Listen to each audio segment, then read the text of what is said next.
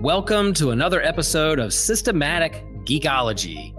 This is a space where we seek to create and cultivate healthy conversations between those things we geek out on and the philosophical and theological questions that often arise out of our fandoms. Like, what does it mean to be human? What makes a hero? What makes a villain? How do the stories and narratives we geek out on shape how we live in the world? We are your priest to the geeks. We aren't all ordained, but we see ourselves as mediators at the intersection of geek culture and going deeper in our faith. We don't always have to agree, but we do respect each other. And we see everyone as a beloved child of God. Everyone geeks out on something, so come geek out with us and enjoy the show.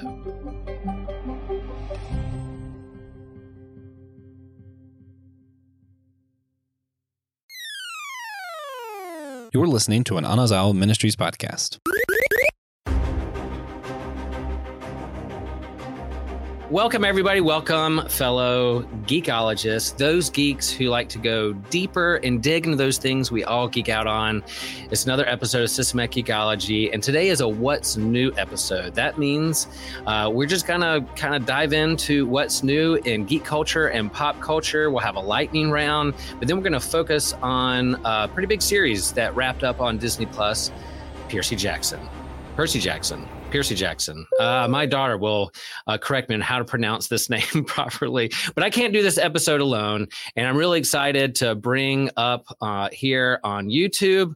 There she is, Hannah Catherine Rose. I've known her quite a long time, all her life, by the way, uh, because this is this is my daughter Hannah. Hannah, how are you doing? Where are you? What are you up to today?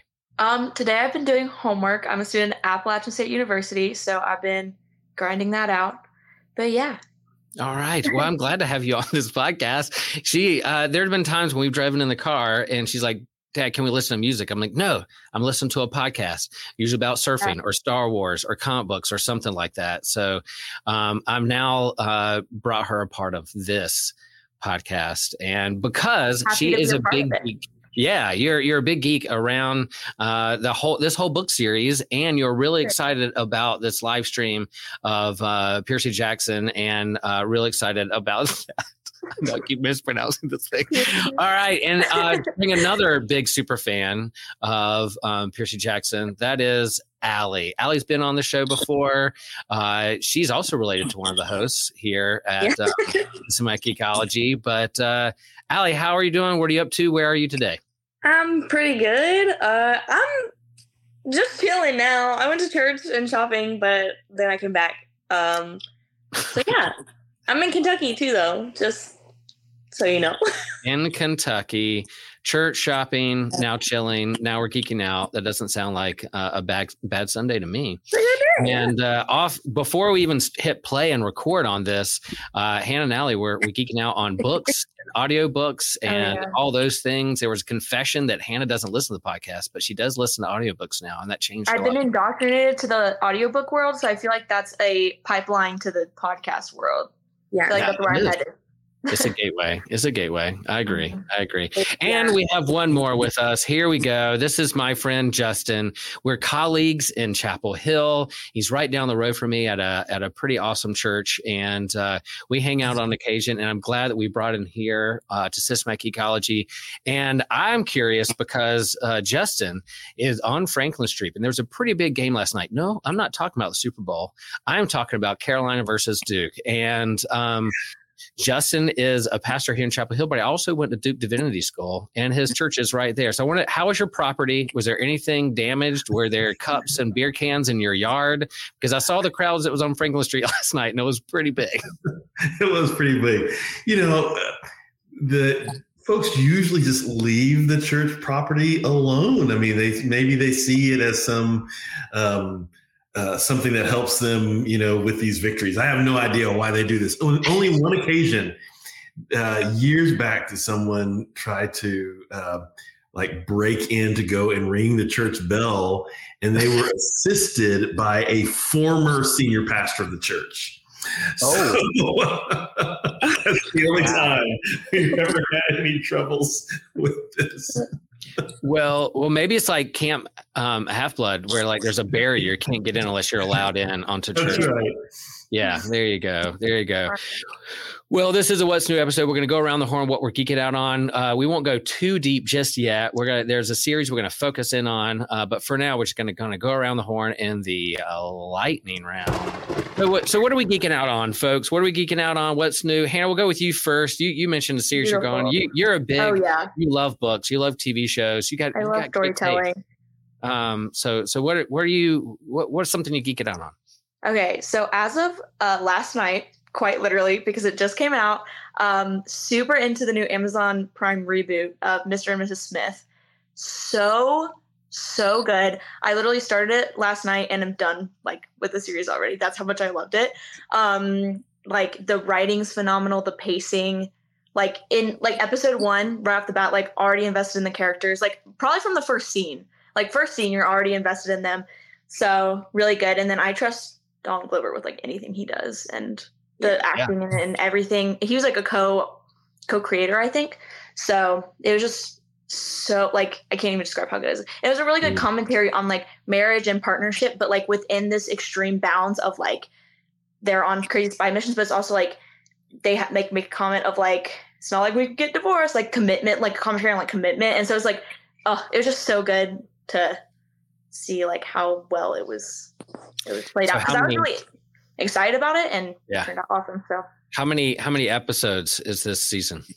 eight, but they're really long. Like they're forty five minutes. I think the last one is like sixty minutes, like an hour. So you you you watched all eight eight episodes yesterday? Listen, me and my sister had a sleepover and we didn't have anything else to do. So Yeah, no, my sister and I do that all the time. why would I No sleep if I judgment. couldn't- There's no if I geek shaming. Media.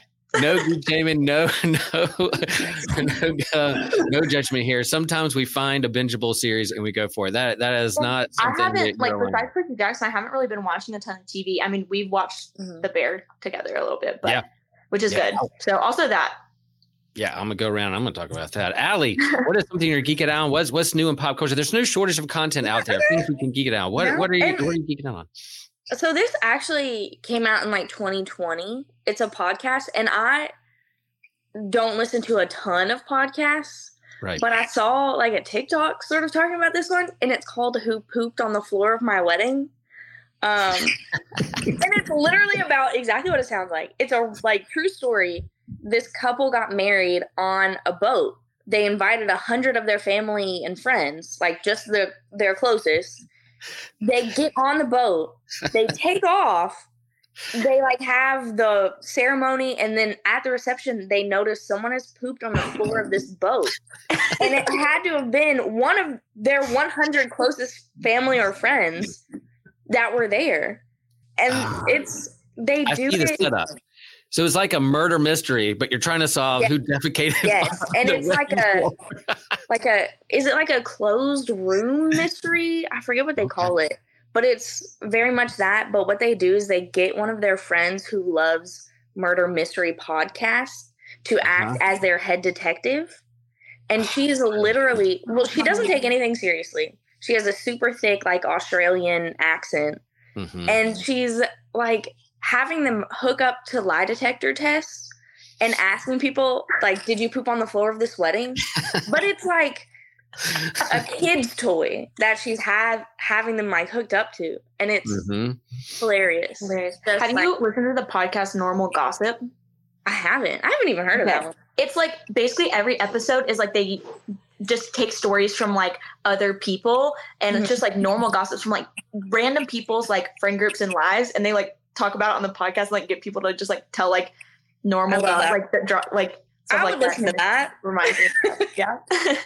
Again, like we talk about, there's no shortage of like superhero, sci-fi, um, fantasy, but there's a no, never-ending, like, just well of resources when it comes to podcasts. Anybody can record do a podcast, do it well. We're Yeah. we're in the game, right? But but like, man, that's fascinating. There there are so many like I don't need another podcast in my feed, but I Ju- I think Justin and I, who are ministers who do weddings, who've seen a lot of things at weddings. That's one thing I can honestly say I've never seen or experienced. Yeah. But I'm not doesn't surprise me that it's happened. There's definitely been some. uh uh uh, family issues and uh, Mhm. drunk folk who get too crazy at um, at at reception. uh, in terms of like solving the mystery of who was above the floor. Well, and like That's halfway thing. through the like series, because it's like it's just like one season of this podcast, and the episodes start out like 15 minutes long. Yeah, But halfway through, they end up having to get like a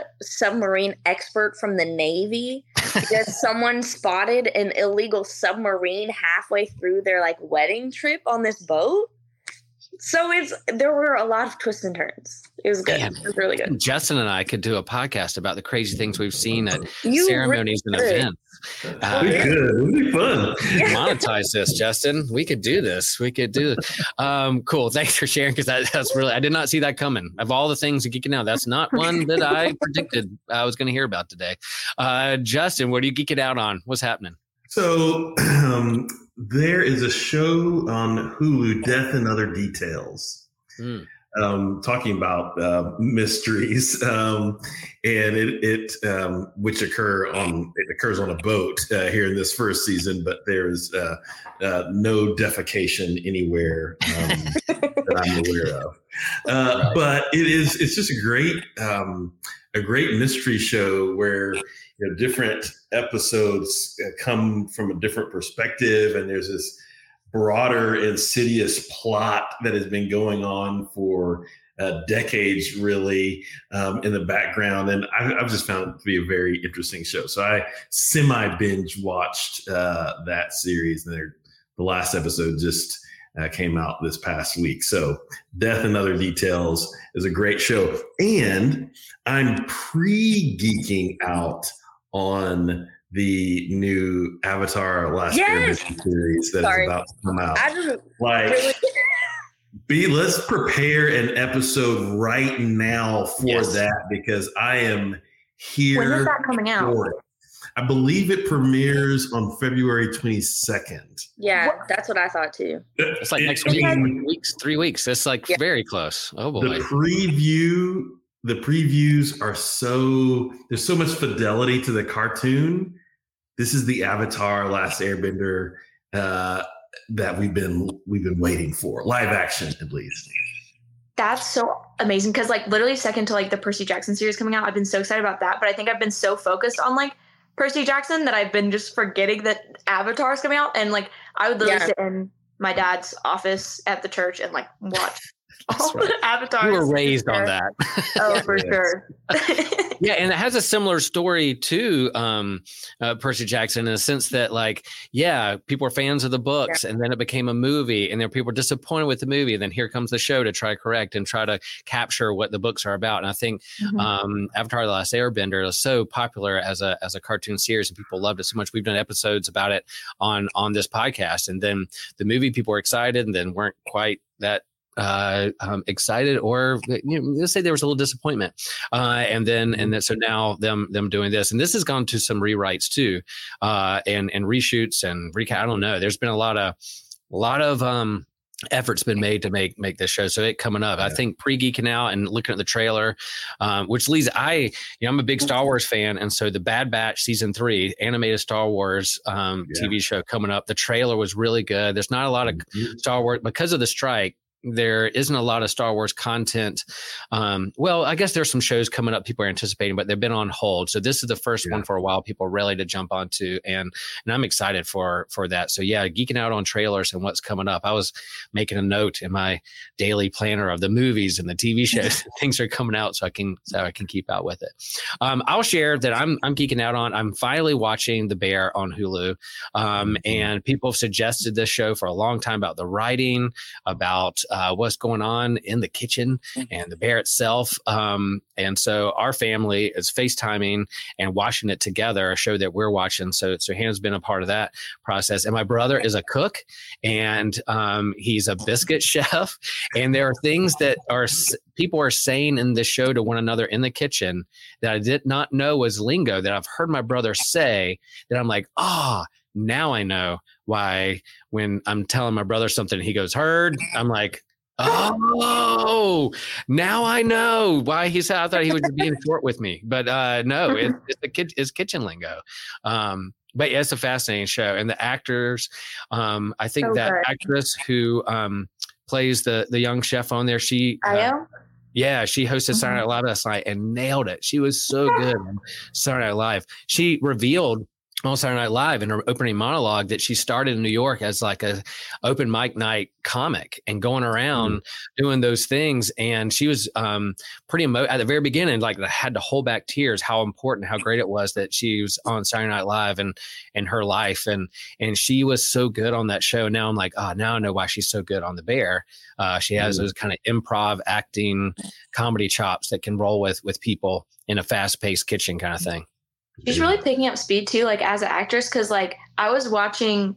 Me and my roommates have been like rewatching Abbott Elementary, and she's like the sister in Abbott Elementary. Like I didn't notice how many things she has been hmm. kind of like kind of creeping up in until I rewatched it. I'm like, she's so good in everything she does. Like I Hannah, did you mention Abbott Elementary? I may have. It's coming up too. That's also coming out soon. It is. Or this week? This week? I, I think it's this week because aren't this you? Yeah, Cindy's Hannah's coming into town for my wife's like thing at, at Meredith, and then so we could we could watch. Yeah, that's another thing. I kind of pre geeking out about shows that are getting ready to happen because the strike mm-hmm. put everything on hold, uh, yeah. and now they're just going to start rolling rolling out these things. So yeah, Abbott Elementary is another show we enjoy, and um, yeah, excited about that. One. Any other things that you're geeking out on in the lightning round that we could we could share real fast before we go into the main event?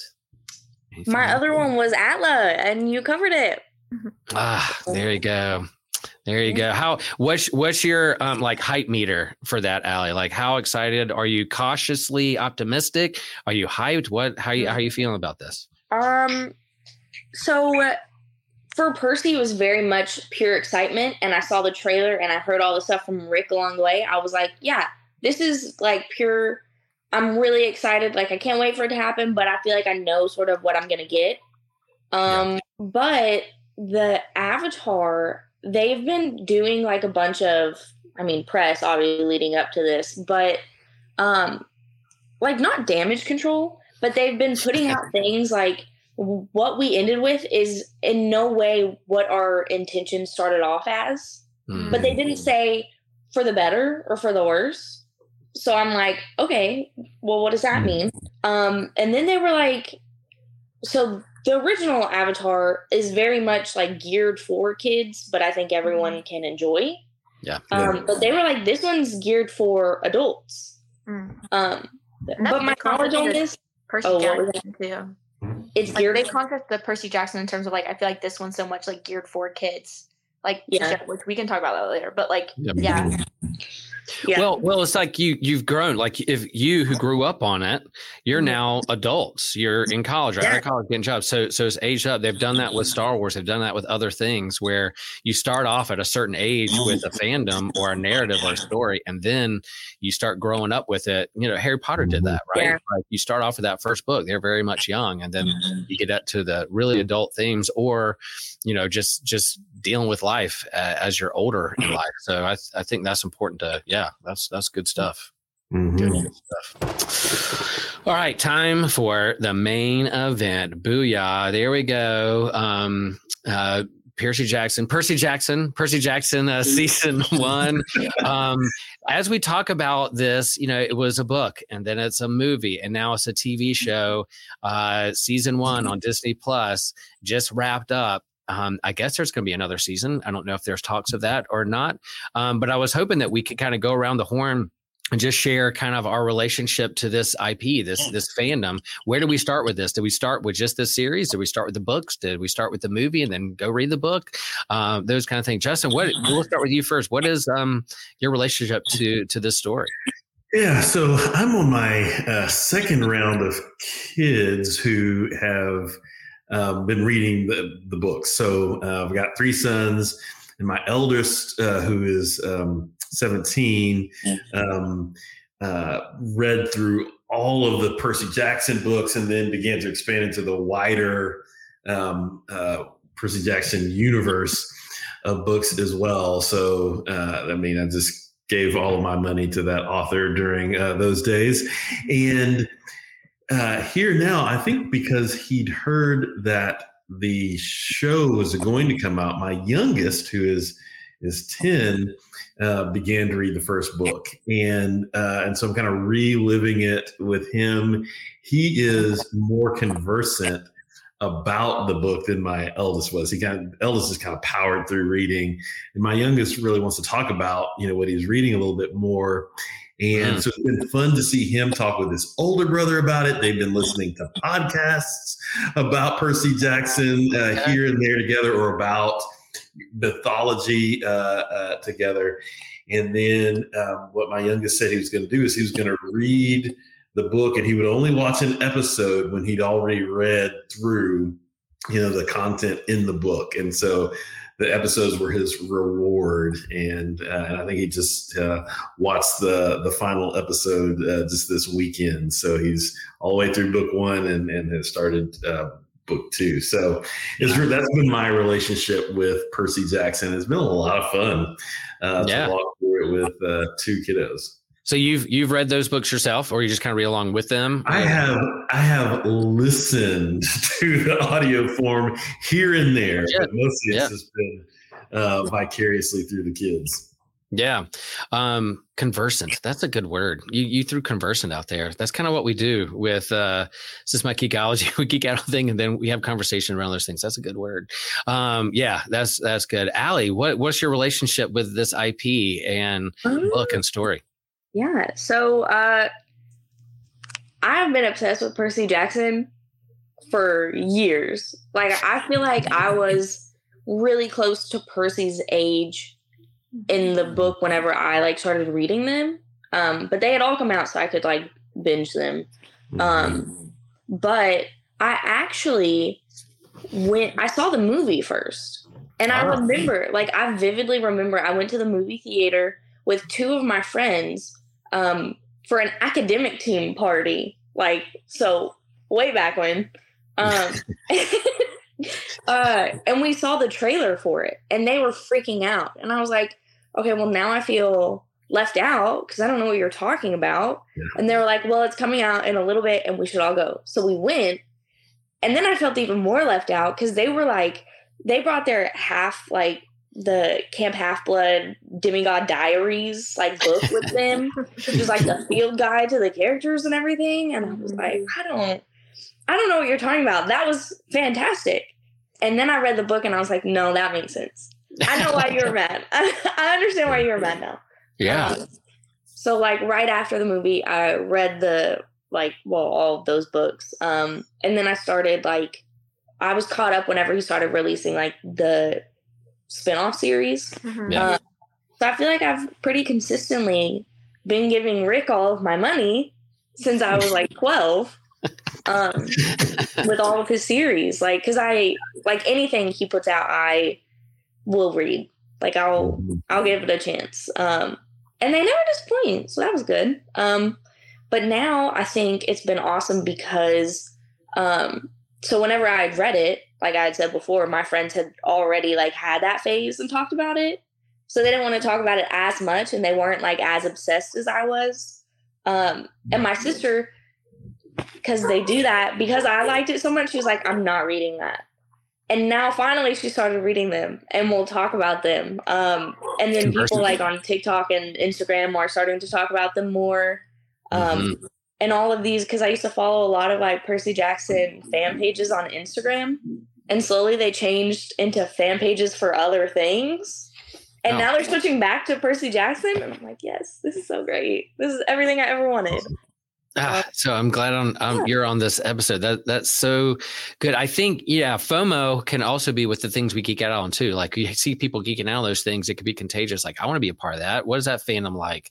Yeah. Um, we know fandoms can go uh, toxic too, but but yeah, I, Rick's been pretty um, active on social media too, like the hype and sharing mm-hmm. pictures and uh, uh, pre-production photos and and mm-hmm. cast yeah. pics and things. So that was kind of fun leading up to it, and then him being really excited and being a part of the the creation process mm-hmm. for for Disney. I think that was yeah. the the movie was um, people's disappointment is that he just kind of released it and said, "Take it's it's yours. Do do what you want." And it was a different era and time back then, but they, they took their the movie and ran with it, and the people were disappointed.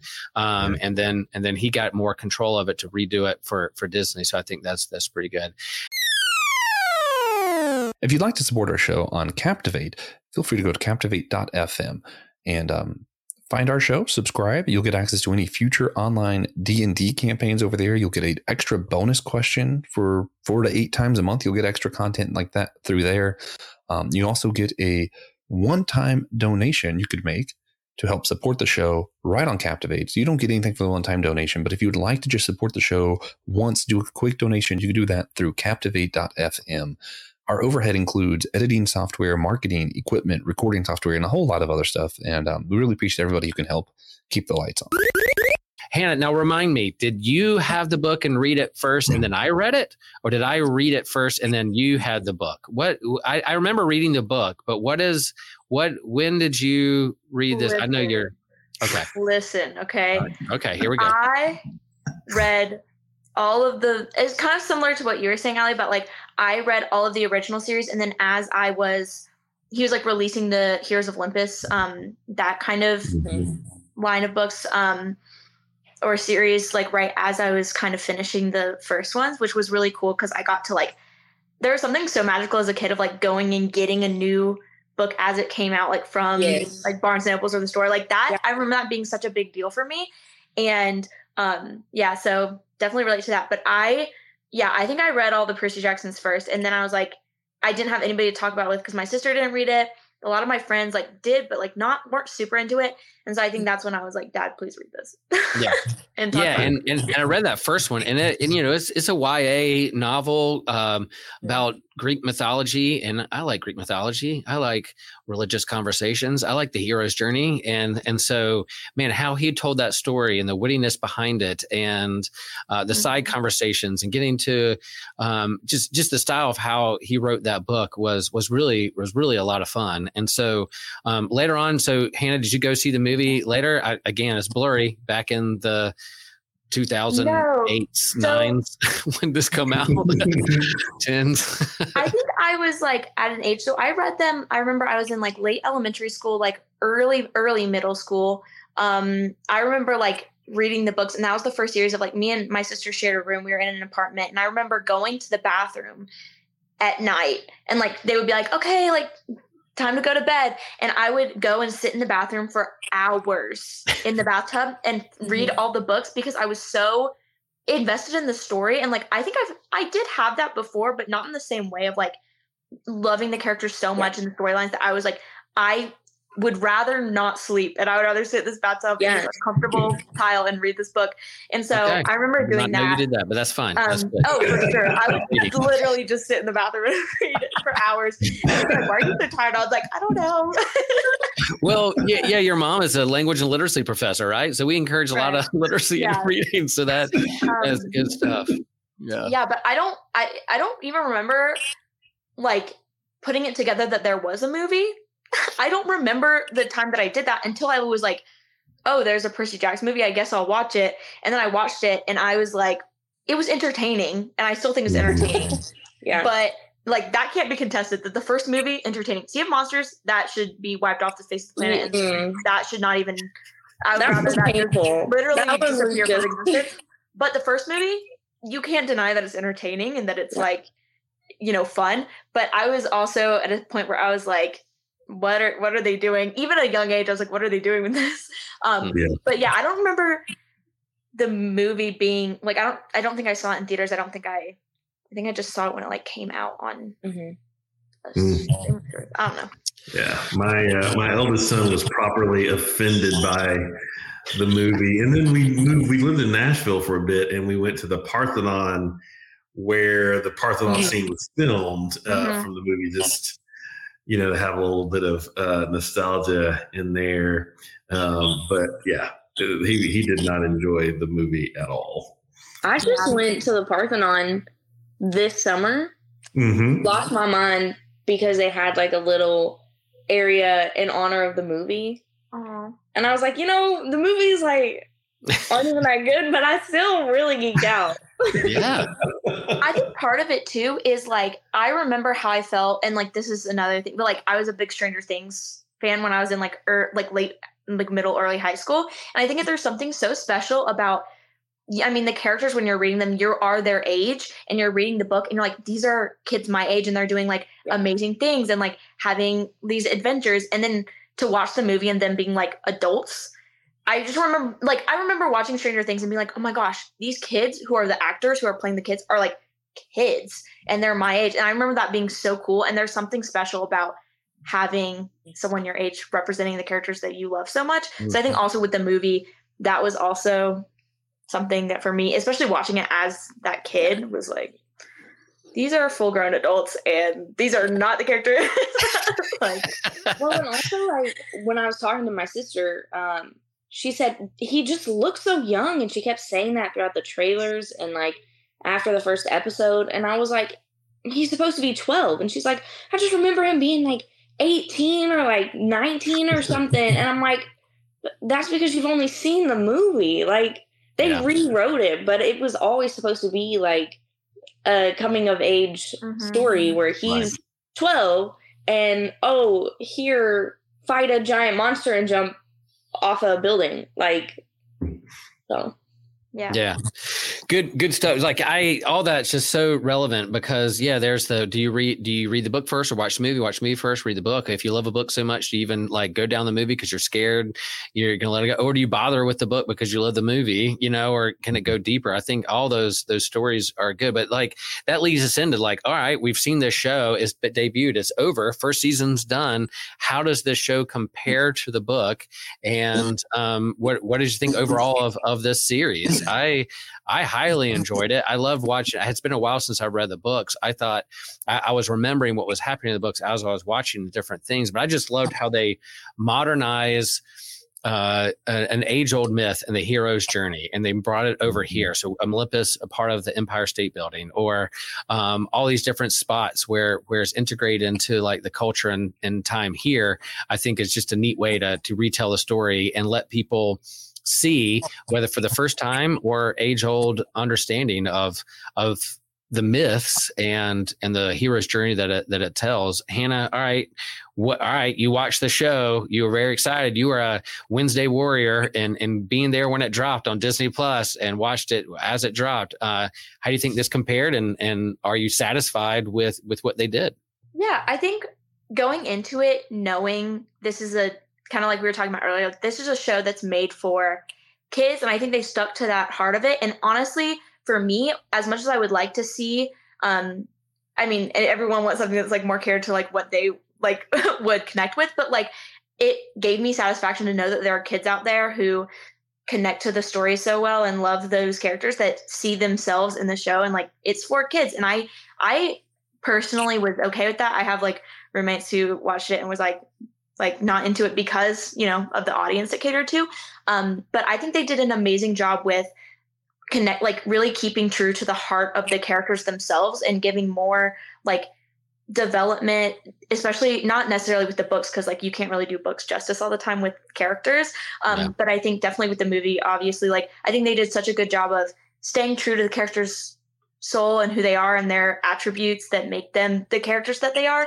while also i mean they diverge from the original plot with a lot of the like um especially within chapters of like hero's journey they go to this place and then they meet this monster and then they go to this place and they meet this different monster like they switched it around a little bit did different things but for me as long as they're staying true to the characters and that's really why we connect with it as much as we do anyways at least for me um i was fine with it and i think the fact that Rick was so involved and instrumental in Mhm. those changes really meant a lot to me because um, it's his story, it's his brainchild. He's had 10 years to really think about what he would do differently. And in those 10 years, like culture changes, uh, authors' views changes on their own story. Um, so I'm really glad that he, I mean, I think he made the changes that he did. And who am I to tell someone that they can't change their story in a way they want to? Right. um i yeah i think it's really cool um especially like with the changes of um like different characters of you know different race and stuff is hard for people i think going in some people especially with annabeth um Right.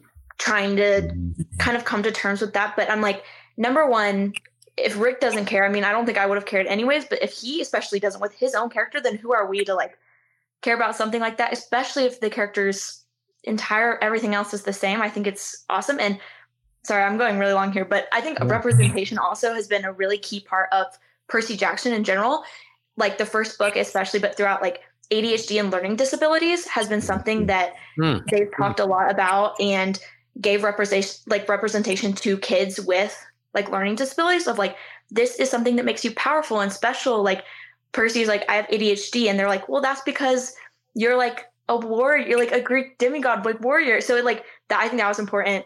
Um for that group so i think that like representation for different groups of people and for kids to see has always been a part of percy jackson so i think putting that to the show too is really cool and i really liked seeing that kind of transfer to a different way now Yeah. but Yeah. mhm. sorry that Good was really thought. long. That was Yeah, I threw a comment up there from from Christian, uh, one of our hosts, who you know he felt was a good ad, um, adaptation of of the book. And you know sometimes what you're playing with time, you know every story you you, you have to.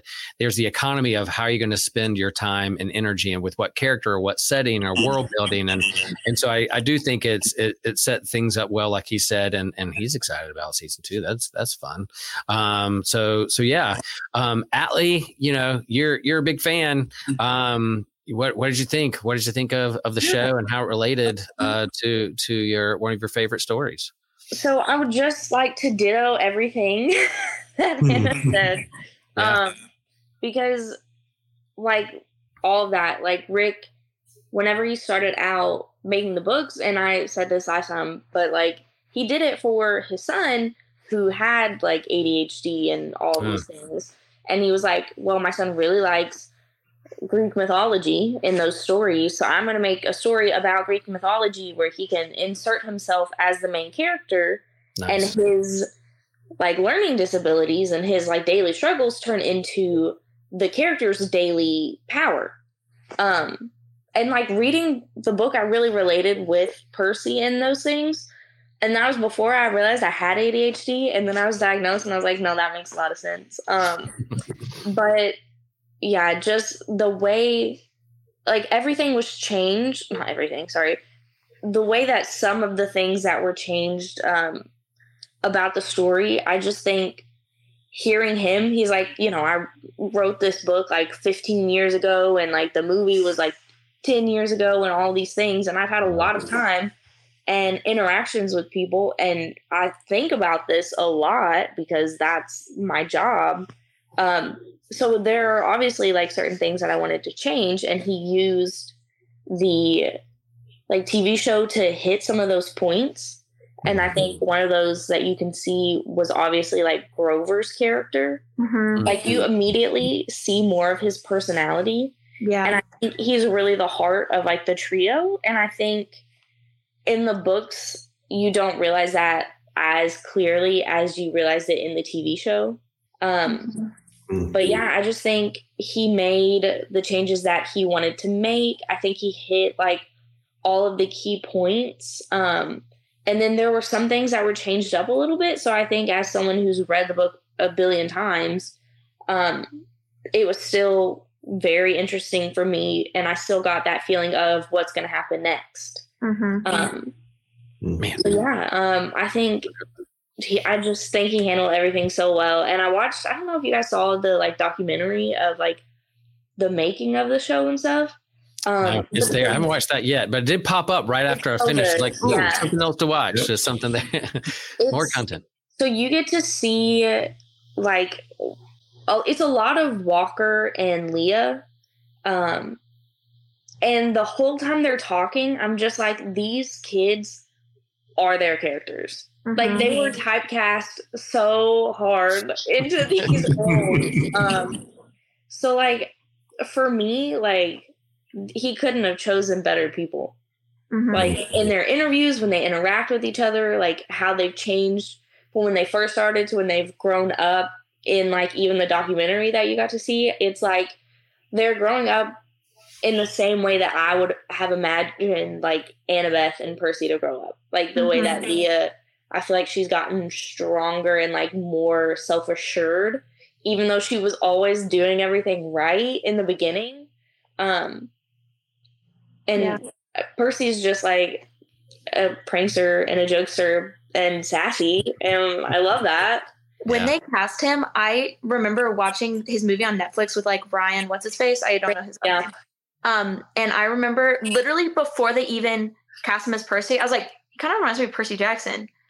And then they cast him because everybody was. I like What? feel like so many Yeah. people were that, and um, yeah, they did. I remember. So I didn't watch the movie with Ryan Reynolds, but I saw his interview where he quote like he in his audition for that part with that movie quoted the entirety of like the beginning of Deadpool back to Ryan Reynolds. Yeah. Um, and that's how he got that part. Um, and he was doing it in this like interview again, and I was like, I don't like that's how I knew this kid. And I saw he was cast as Percy, and I was like, if that is the Deadpool monologue kid, they crushed it. They did fantastic. Hey, you you bring up another point. Like this is another side thing too, but like in terms of like the stories we love, and then it being made into like a TV show, streaming or movie, and then you envision like who you want to play these characters, and the kind of the fan casting, and then the who's actually cast, and then the judgments put on the person before they even do the thing. Like I remember when Gal Gadot was cast as as Wonder Woman, people were like, "What? Like this skinny person? How's he going to play like this Amazon woman?" Da, da, da. And then like, man, she was the best thing to come out of the DC universe. like how she embodied Wonder Woman was, was great. And the same thing's happening now with the new DC universe and James Gunn doing it. They just uh, cast Supergirl uh, with the girl from um, House of the Dragon, and uh, I forgot her name, but like they she something. Yeah, yeah. She, oh my gosh, she's so good in House Dragon. And I love the story. One of my favorite graphic novels and stories of the last year, couple years, is the Supergirl story that they're going to make into a movie called Supergirl Woman of Tomorrow. It's an incredible mm-hmm. book, incredible art. Read it now. That's what they're going to base the movie off of. And then typecasting her. Yeah, she's she's she's smaller than I imagine, like Supergirl, but man, I cannot wait to see how she embodies this thing. And so yeah, you're talking about people who are are fans excited about someone playing a role that you're excited about there's that element of like yeah see them in that or if you don't just uh, wait to see how they how they do this first and then and then then go from there. I think i think that's important. So so much fun. Justin all right. So you're seeing this through your own kids eyes as you're watching it with them having conversations. What um how how are they feeling? How are you feeling about this show and then how it compares to the book Well, and I really wish Lawson would have come on. He was a bit too shy to do it. Oh, He- okay, um, okay. At 10, because, you know, it's what's been fun is to, to watch some of these episodes with him and to see him say, you know, they left this out, or this person is supposed to be in this scene, and just trying to to ask questions about why you make the choices that you make uh, when you're when you're doing this kind of thing. And I think he sees the um, the utility of some of those choices in order to move the plot along for you know a, a series that has just less time. But this is the first time I think he's really done that with any. Uh, ad- adaptation of a book, and so it's it's been fun to see him both affirm and then question some of the choices uh, that were made along the way. But ultimately, he's really enjoyed uh, the series and and how it's held enough fidelity to the book to make it feel like he is watching these characters that he's imagined in his head. Um, yeah which is which has been uh, a, a lot of fun. Also, I think uh, um, early on, you know, he had a, a little conversation with me about representation and how you know he's he's enjoying uh, who the character who the characters are on TV and the way that they were cast. Mhm. Um, Nice. uh, which is you know as a as a uh, uh, young um, African American boy, he's really interested in representation as he you know sees it in these different shows. yeah, that's I important. thought that was really interesting and like powerful. Also, how I felt like he protected Rick might have like also protected Leah a little bit in terms of like it wasn't just it was kind of like just blind casting because Percy doesn't have black hair in the in the series. It's like all the entire time like they talk about his black hair and then Walker was cast. Everyone's like, well, is he gonna dye his hair? And then they were like, he doesn't have to do that. So like that kind of set the stage. Like Luke isn't blonde like he was. Like everyone's kind of different than how it is in the book, but that's showing. I think he Rick was trying to do like across the board. It doesn't matter what the characters look like. Their their character is the same. So I thought Yeah. that was really cool. Like he, that kind of protected Leah a little bit more from some people or media. I mean, Mhm. people are going to say what they're going to say, but Yeah. I thought that was also really interesting. How it's kind of I think it was also really like when Leah was talking about it, she was like, I knew being cast in this role.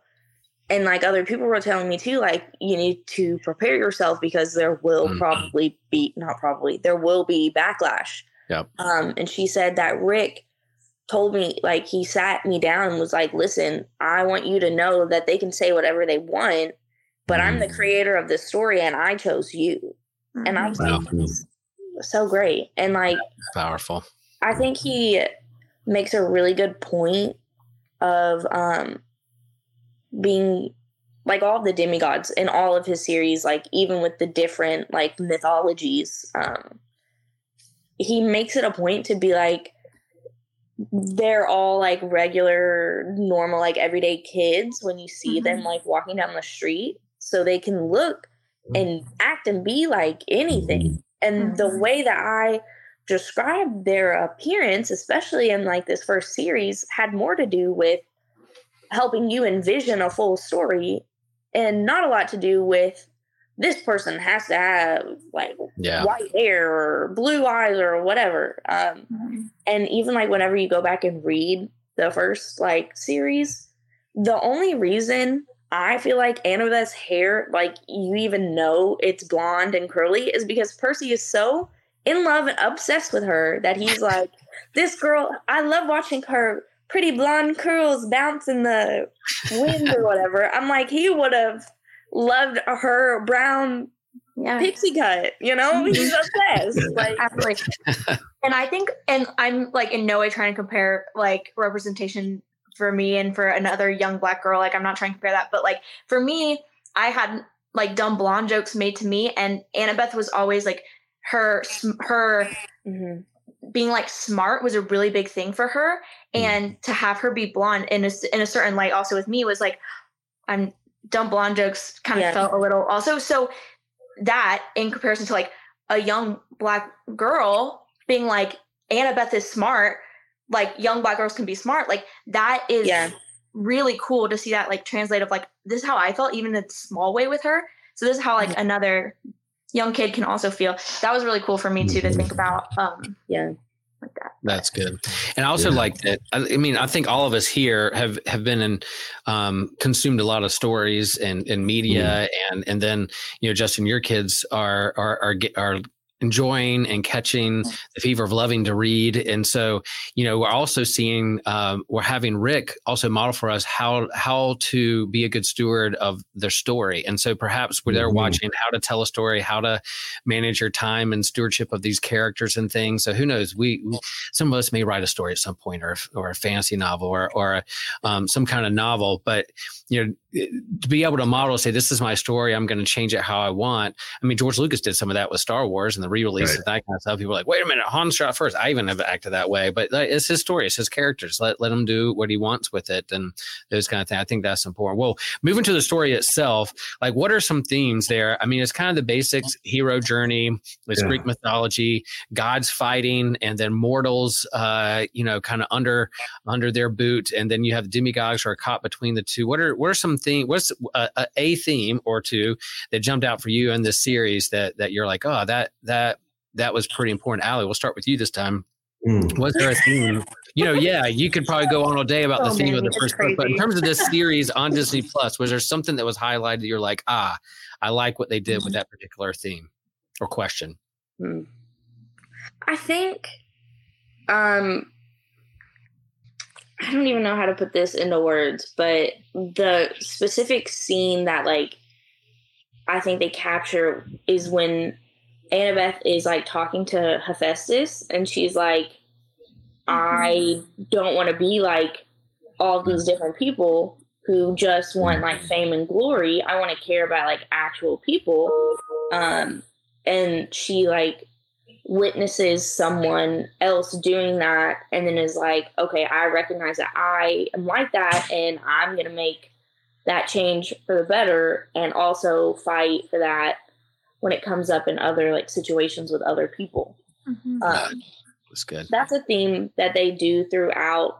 I honestly all of his books because they all have a sticking up for the little guy mentality. Um but i think they did that really really well um in this first book. Even like in that one scene i think you can see like you can point out oh they were setting up for this scene and like all these different parts and like from the series um so yeah i think that was really nice um and this is a trope not a theme but i really love how they did the found family trope um Yeah. Mhm. hmm now they're i just like i just like it. I don't know. It, it was good Yeah, I mean, I, real quick with my my theme, I just again like you can go on a hero's journey, but but like you're not you don't do it alone. You have to get your team, you have to get your friends. There there's community, there's there's family, and then there's found family. And I think that I th- I think that aspect that in these stories are so done so well. Again, you have the trio trio of of these three who are together, who are friends on this quest together, and and you see that in other parts too. Like you know, three three's a good number, but but again, like that you don't go through this alone. There there are struggles, and they try to do it alone. They show like this is my journey, this is mine. The struggle of like this Mhm. is about me or what I need to do, not you. But they're like, no, we're not leaving you, or no, we're in this together. I think I think that's a big part of of life and how we do life and community and family and friendship together. I think that was portrayed very very well in this for for all ages, adults or those who are uh, preteens or or teens. Mm-hmm. Um, Yeah. Well, in that beautiful scene where where Grover is arbitrating between them, and you know, just this core aspect of of being on a journey together, being in friendship with one another, is the ability to uh, to tell the truth and to be vulnerable with one another.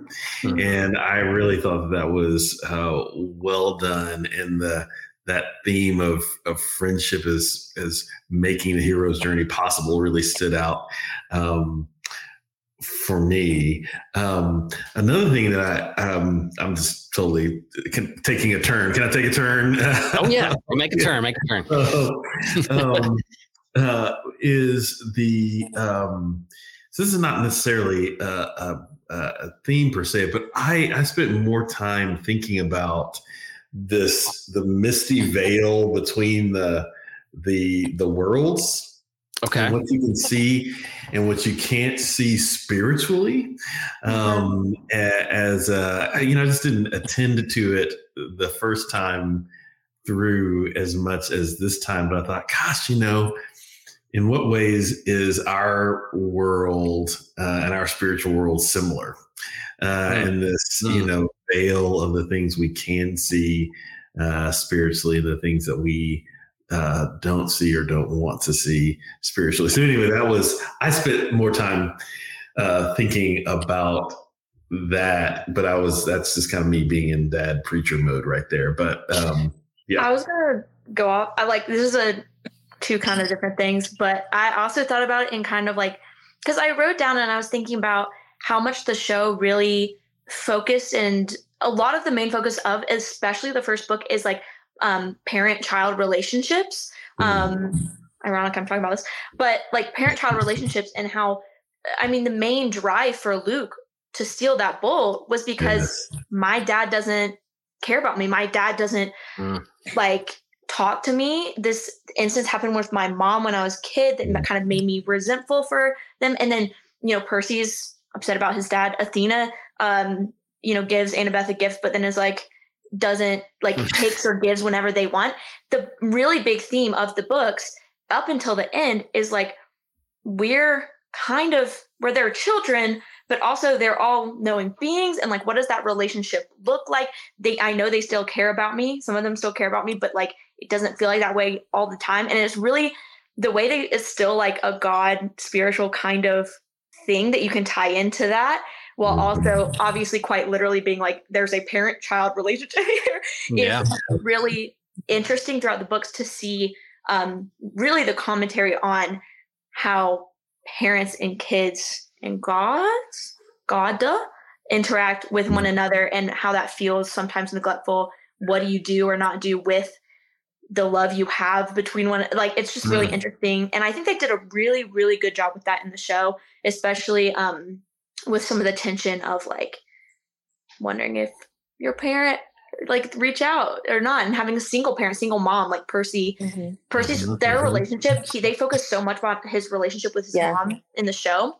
um, and i thought that was really really well done it's uh really shown in the book but like in the i mean in the show it just was phenomenally done um and you see little hints at their parents throughout and like him and his dad's relationship but i think that's something that could be really expanded in later seasons if it gets renewed and it has such a good foundation now of like the core of a lot of the books is like yeah the relationship why a lot of the fighting is happening is mm-hmm. families families. Yeah. and even they were talking about like our family's weird. They're like yeah, and the, and the funniest thing was when he was like is the very end last episode and he was like i was having a dream and he was like oh she's like who? And he's like grandpa. And she's like please don't call like Yeah. grandpa. But it's, it's talking about like dynamics of like Yeah. how do you deal with like a family member that's actually literally like Lord of all evil? Like you know, you're like, what do I do with that?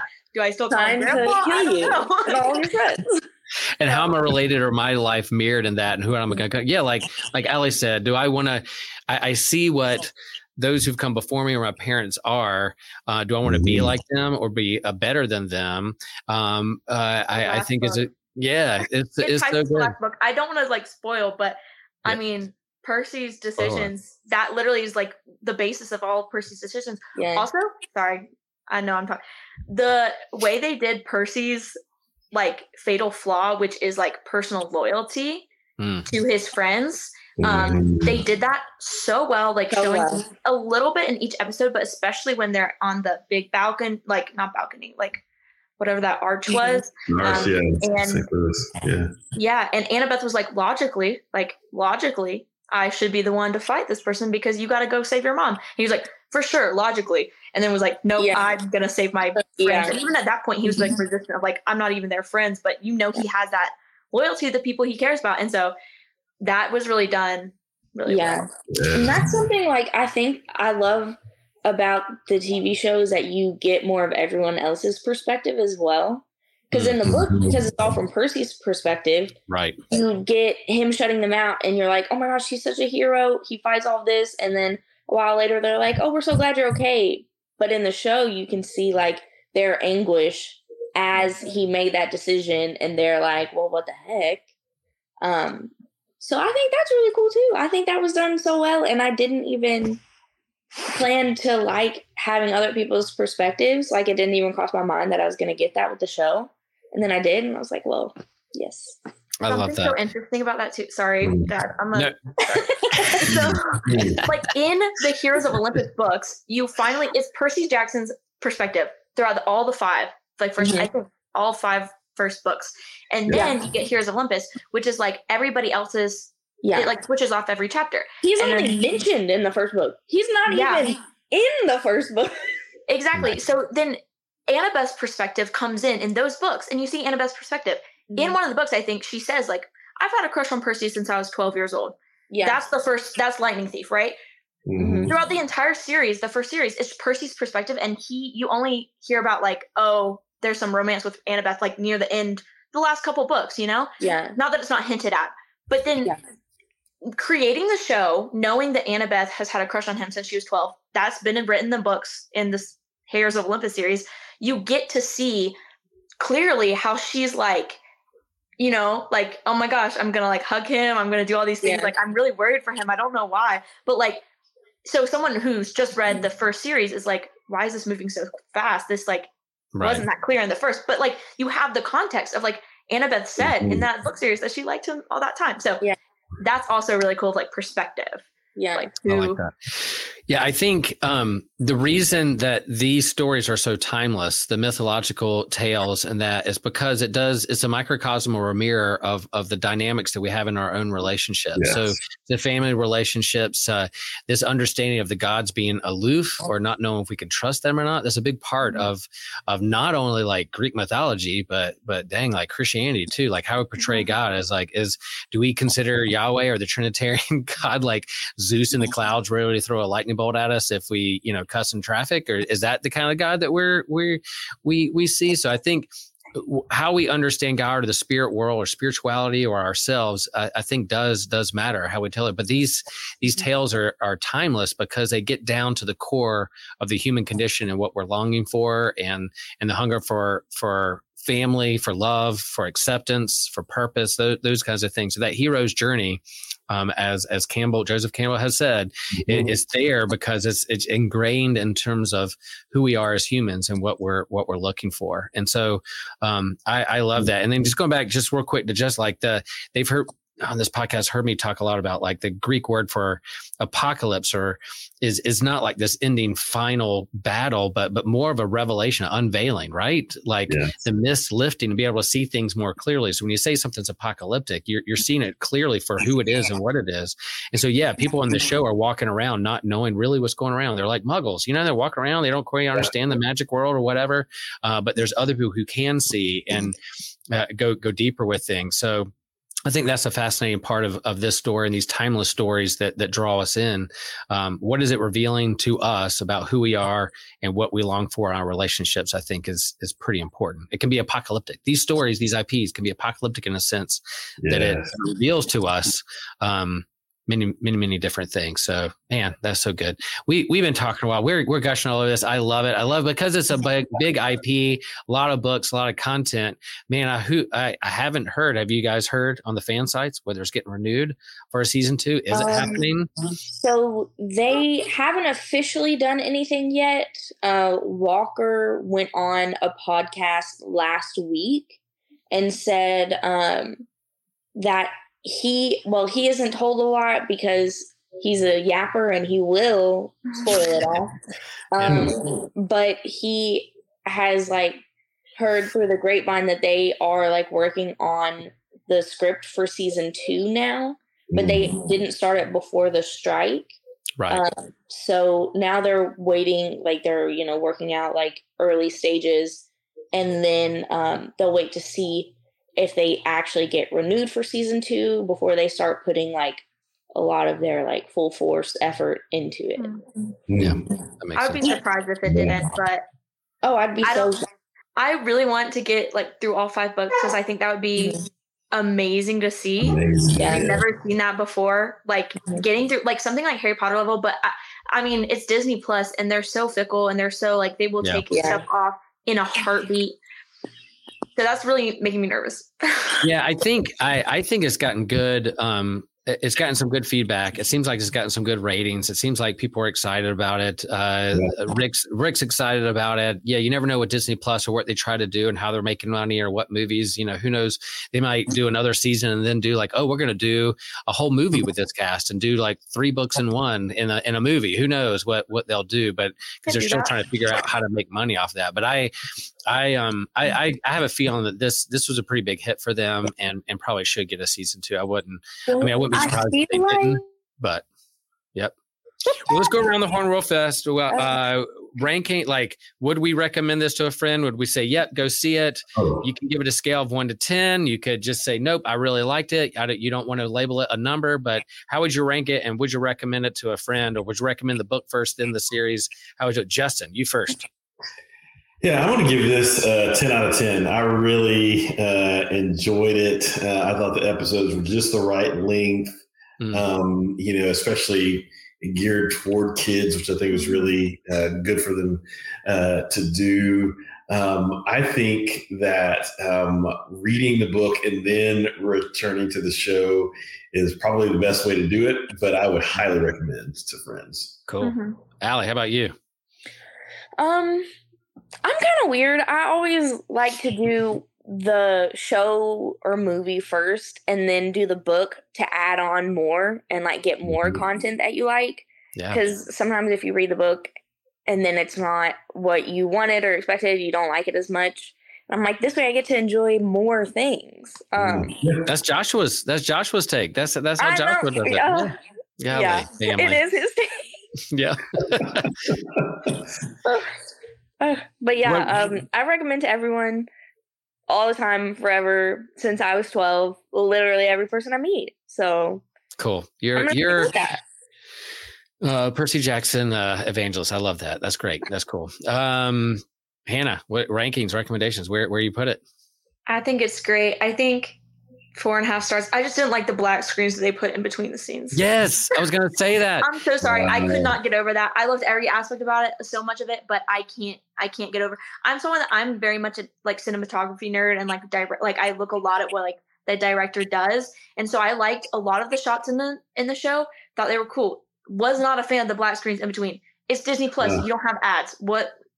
There's I, I know. I'm wondering if they did that because they're going to I throw it up on so ABC. confused. They're going to throw it on ABC. They're going to throw it on Hulu. They're going to throw it up on another service where there's ads, and they just made Yeah, time stops for for the Yeah. ads. I, it did. A, It it, was did not do that much was for me. jarring. I I could not. Anyway, so that's the only reason I would give four. I would literally lose half a star because of only that thing. It, whatever.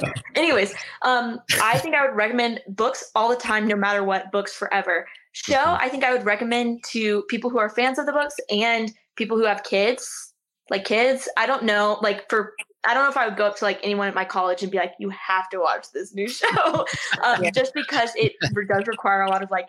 For me, it's very nostalgic. I think it's a good show, but I don't think people can get super into it if they just have no Yeah. contact. And if Mm. you're like a full blown adult, I don't know.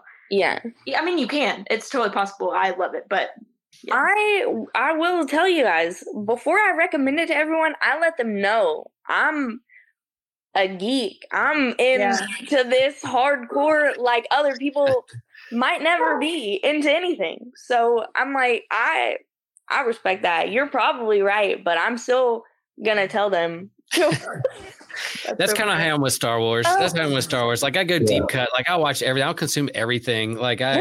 And then like there's casual fans and then there's things you you go Mhm. you go deep on. I, I think you're right. I think for me, I would go. It's a solid eight for what it is and the story it's trying to tell and how it does for the book. But I'll I'll drop it down a half a half a point to seven point five because of those uh, black screen time stops, uh, making Mm. room for ads that's not quite there just yet. I I'm like, come on, y'all, you can get back in the room and do that later. Like, why are you why are you preempting? Where, oh, we're gonna do ads at some point, so let's put it up there and make room for it. I don't I don't know. I don't know. also I put my it is wrapped into the one and a half stars. I really was really disappointed in the theme music. I Ah. thought it was very I thought it was very basic and very like Marvel. like it was trying to be like Marvel. Um if you listen to it, I'm like, that's the Avengers theme. And I wanted something more like Harry Potter where it has like a theme that like you can pinpoint it and you're like, oh, that's the Percy Jackson thing. You and needed John Williams. You just It was wanted John Williams. You wanted that was really John Williams. disappointing for me. I wanted like a Percy Annabeth soundtrack. You know how they have like different like things, and it just wasn't Yeah. there, and it made me kind of sad. But Yeah. Yeah. yeah, That's good. Dude, this is sorry. I'm making it sound like I'm just doing a rebuttal for. You're right. Actually, I can't even remember what the theme music was. I don't know. And I probably should, considering how many times I've watched it. Um, But this is a separate note. Whenever they're playing the theme music, I'm staring at that art, that cover art Yeah. that they did. the art's phenomenal. Fantastic. Yeah. It was so good. But the Yeah. music, you're right. I couldn't even tell you what it sort of sounded like. And I pointed out Yeah. to my roommate, and before I said it, I was like, you know, I don't like the music. And she's like, oh, what? You, what do you mean you don't like the music? And then we watched the next episode. She goes, I really wish you would never have told me that because now I'm, you just Yeah. made me really upset. Well, it needs to have like Mandalorian memorable music, you know. Uh, it- You're right, but the artwork, I love the artwork. I'm- Oh, I'm yeah, it's great. there. It's the only thing I can remember from the from the intro and the exit. Yeah. Sorry, I cut you Yeah, off. maybe maybe if they turn into a movie, like from a TV show to a movie, they'll they'll have a, a grand movie score that we can can remember and go back to, kind of like they did with Mandalorian. But but yeah, I think I think you're right. We see Christian's um comment up there. Thanks for chiming in, uh, Christian, and, and watching live. Good point. Good point. Yeah. So let's let's let's wrap this up. We um you know we're we're here on YouTube. We're here on the podcast. We're different places. We want you to smash that like button, and we want you to share this with a friend or a demigod. You you might know a demigod out there in the world, or you may not know it's a demigod. I don't know, uh, but they're walking among uh, among us. Um, I I think Justin's um, heavenly and and in a lot of ways divine too. So uh, Justin, um, share with a friend. Uh, go out there and, and keep geeking out, folks. Uh, yeah, let us know in the comments in our socials uh, what's new for you.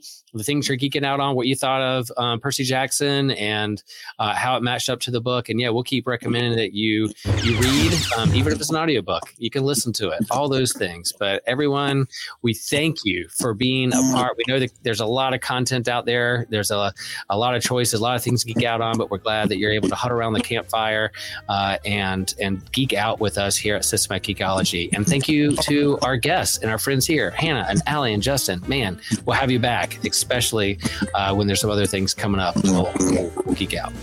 All right, y'all. Take care and remember share the faith, share the geek.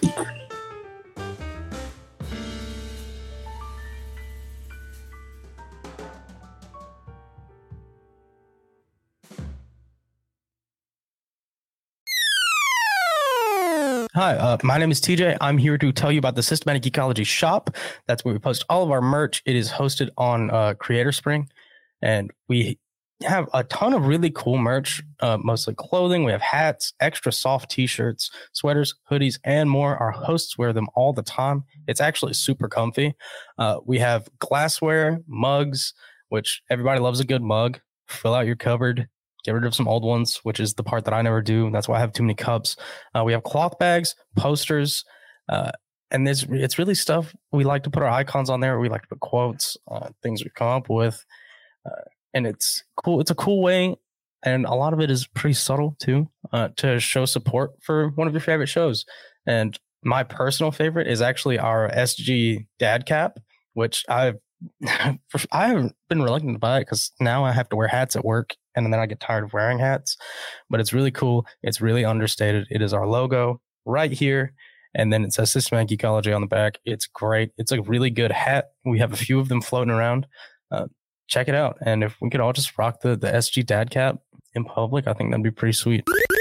If you love our show, you can follow the whole network in a single feed on Spotify at Anazao Ministry Podcast or the network page on Apple Podcast. There you'll find shows like The Homely, The Whole Church Podcast, My Seminary Life, Let Nothing Move You, Dummy for Theology, The Bible After Hours, as well as mine and my husband's show, The Clydes, where my husband Taylor and I go through weekly discussions in a devotional conversational method to help us all get closer to one another and God.